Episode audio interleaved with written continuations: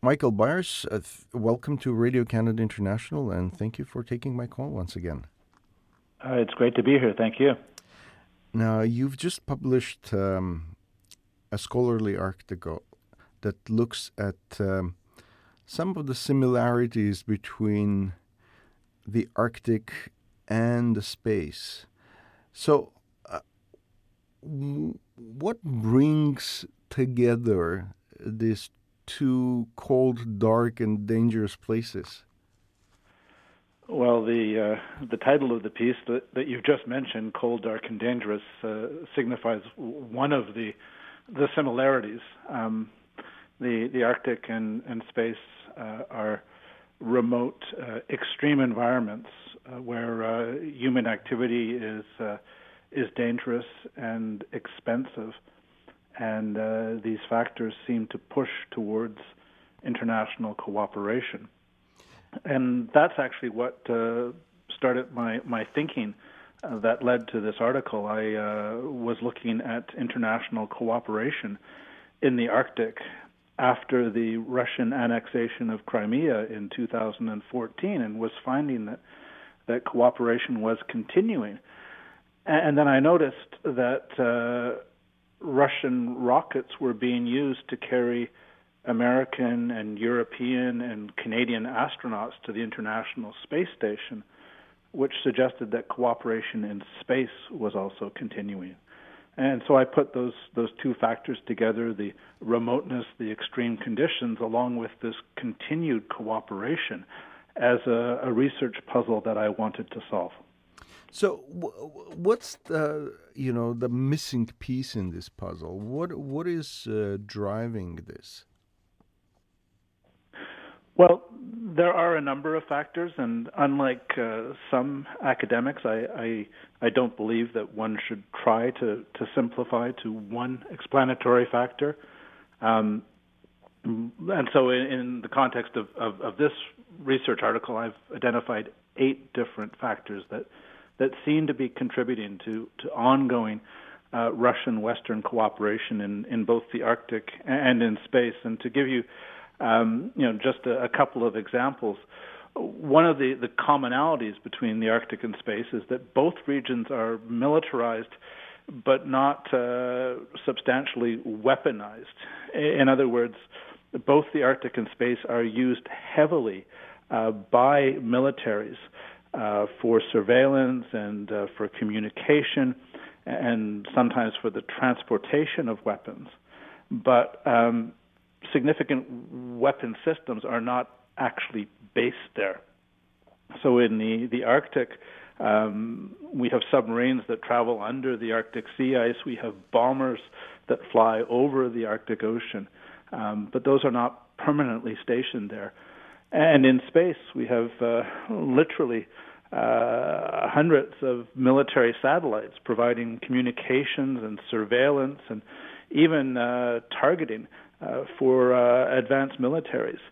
Uh, but as far as we know, there are no anti satellite weapons based in space, nor is space used uh, for the deployment of weapon systems aimed at the surface of, of the planet. Um, and I think that, that this, this commonality uh, reflects, uh, among other things, that weaponizing these regions would be extraordinarily expensive. It would be uh, a, a, major diversion away from the military investments and uh, uh, deployments that uh, uh, Russia and Western countries uh, do elsewhere in the world. Russia, for instance, is very heavily extended in in Syria and in Eastern Europe, in Crimea, and along the other borders of, of, of the Ukraine. Um, the Arctic would be uh, an extreme stretch in in terms of weaponization for Russia right now. Hmm. The other uh, one of the other components that I found very interesting in your story is that uh, you also look into um, kind of the international law that uh, governs or uh, relations between states in the Arctic and in the space. So, what's the commonality there? Well, the, the commonality is that that countries that distrust each other like Russia and, and NATO countries, have found forms of international law and international lawmaking that enable them to cooperate notwithstanding their, their distrust. So, for instance, uh, they use a lot of what's called soft law uh, in the Arctic and space, and, and soft law are non-binding instruments. So they're they're guidelines, they're uh, recommendations. Um, so there's there's no formal consequence in the event of a, a breach, but because they adopt these guidelines, because they make sense for all of the countries involved, they're usually followed. So they don't have the constrictions of binding law, but in actual practice, they work for all the countries involved. They work for Russia, they work for Canada, they work for the United States. Or to give you another example, um, in a lot of international lawmaking in the Arctic and space, they don't actually have votes to adopt uh, legal documents. They adopt documents by consensus. Everyone has to agree. And that effectively gives a veto to every single country, which means that they're all on board all of the time when documents are adopted. Now, this might sound a, a, a little bit, you know, overly technical and and and uninteresting, but it's actually very important. Uh, they manage to create rules for the road, even though they don't trust each other. Um, and that I, I found particularly interesting because you know my initial uh, academic schooling was in international law, and I've become a, a professor of international politics. So this this finding of practical solutions, uh, making law work even in times of distrust, uh, is very encouraging in terms of of what it offers as a, a lesson for other fields of international relations. So, what are some of the lessons that uh, you think we can draw from you know our experiences in the Arctic and in in the space? Well, I think the the big one is that uh, when countries have to cooperate, when there are strong reasons for cooperation, they find ways of, of doing so.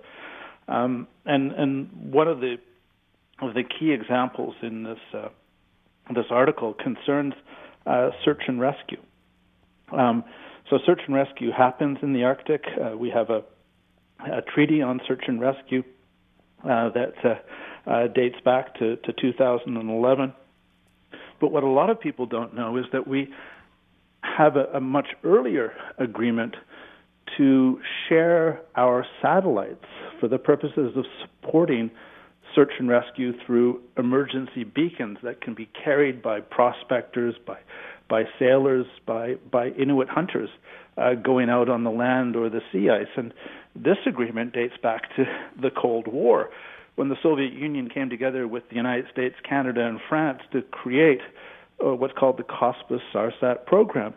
Um, and and so search and rescue has been a driving uh, commonality in in space and and in the Arctic um, as a a reason for international cooperation. And the reason I think it is so central is because ultimately we're all human beings, and, and search and rescue is needed when human lives are in danger. And when that happens, uh, people forget about politics. They put rivalries to the side and they work together to save those lives. I think that's a pretty important lesson as humanity faces some really significant challenges. Uh, for instance, like like climate change, or to give you another more extreme example, if we were to face a potentially devastating asteroid attack, um, countries would come together uh, to to deal with that. Um, faced with an existential threat, I, I think that um, what my research shows is that when when the going gets really tough, when things are really dangerous, uh, countries will cooperate. Thank you very much. This is very, very interesting. It's always a pleasure, and if anyone wants to find the article, it's available, uh, freely accessible at the journal Polar Record, which is the journal of the Scott Polar Research Institute at the University of Cambridge. And I'll make sure to put a link to it in my store as well. Good. Thank you very much.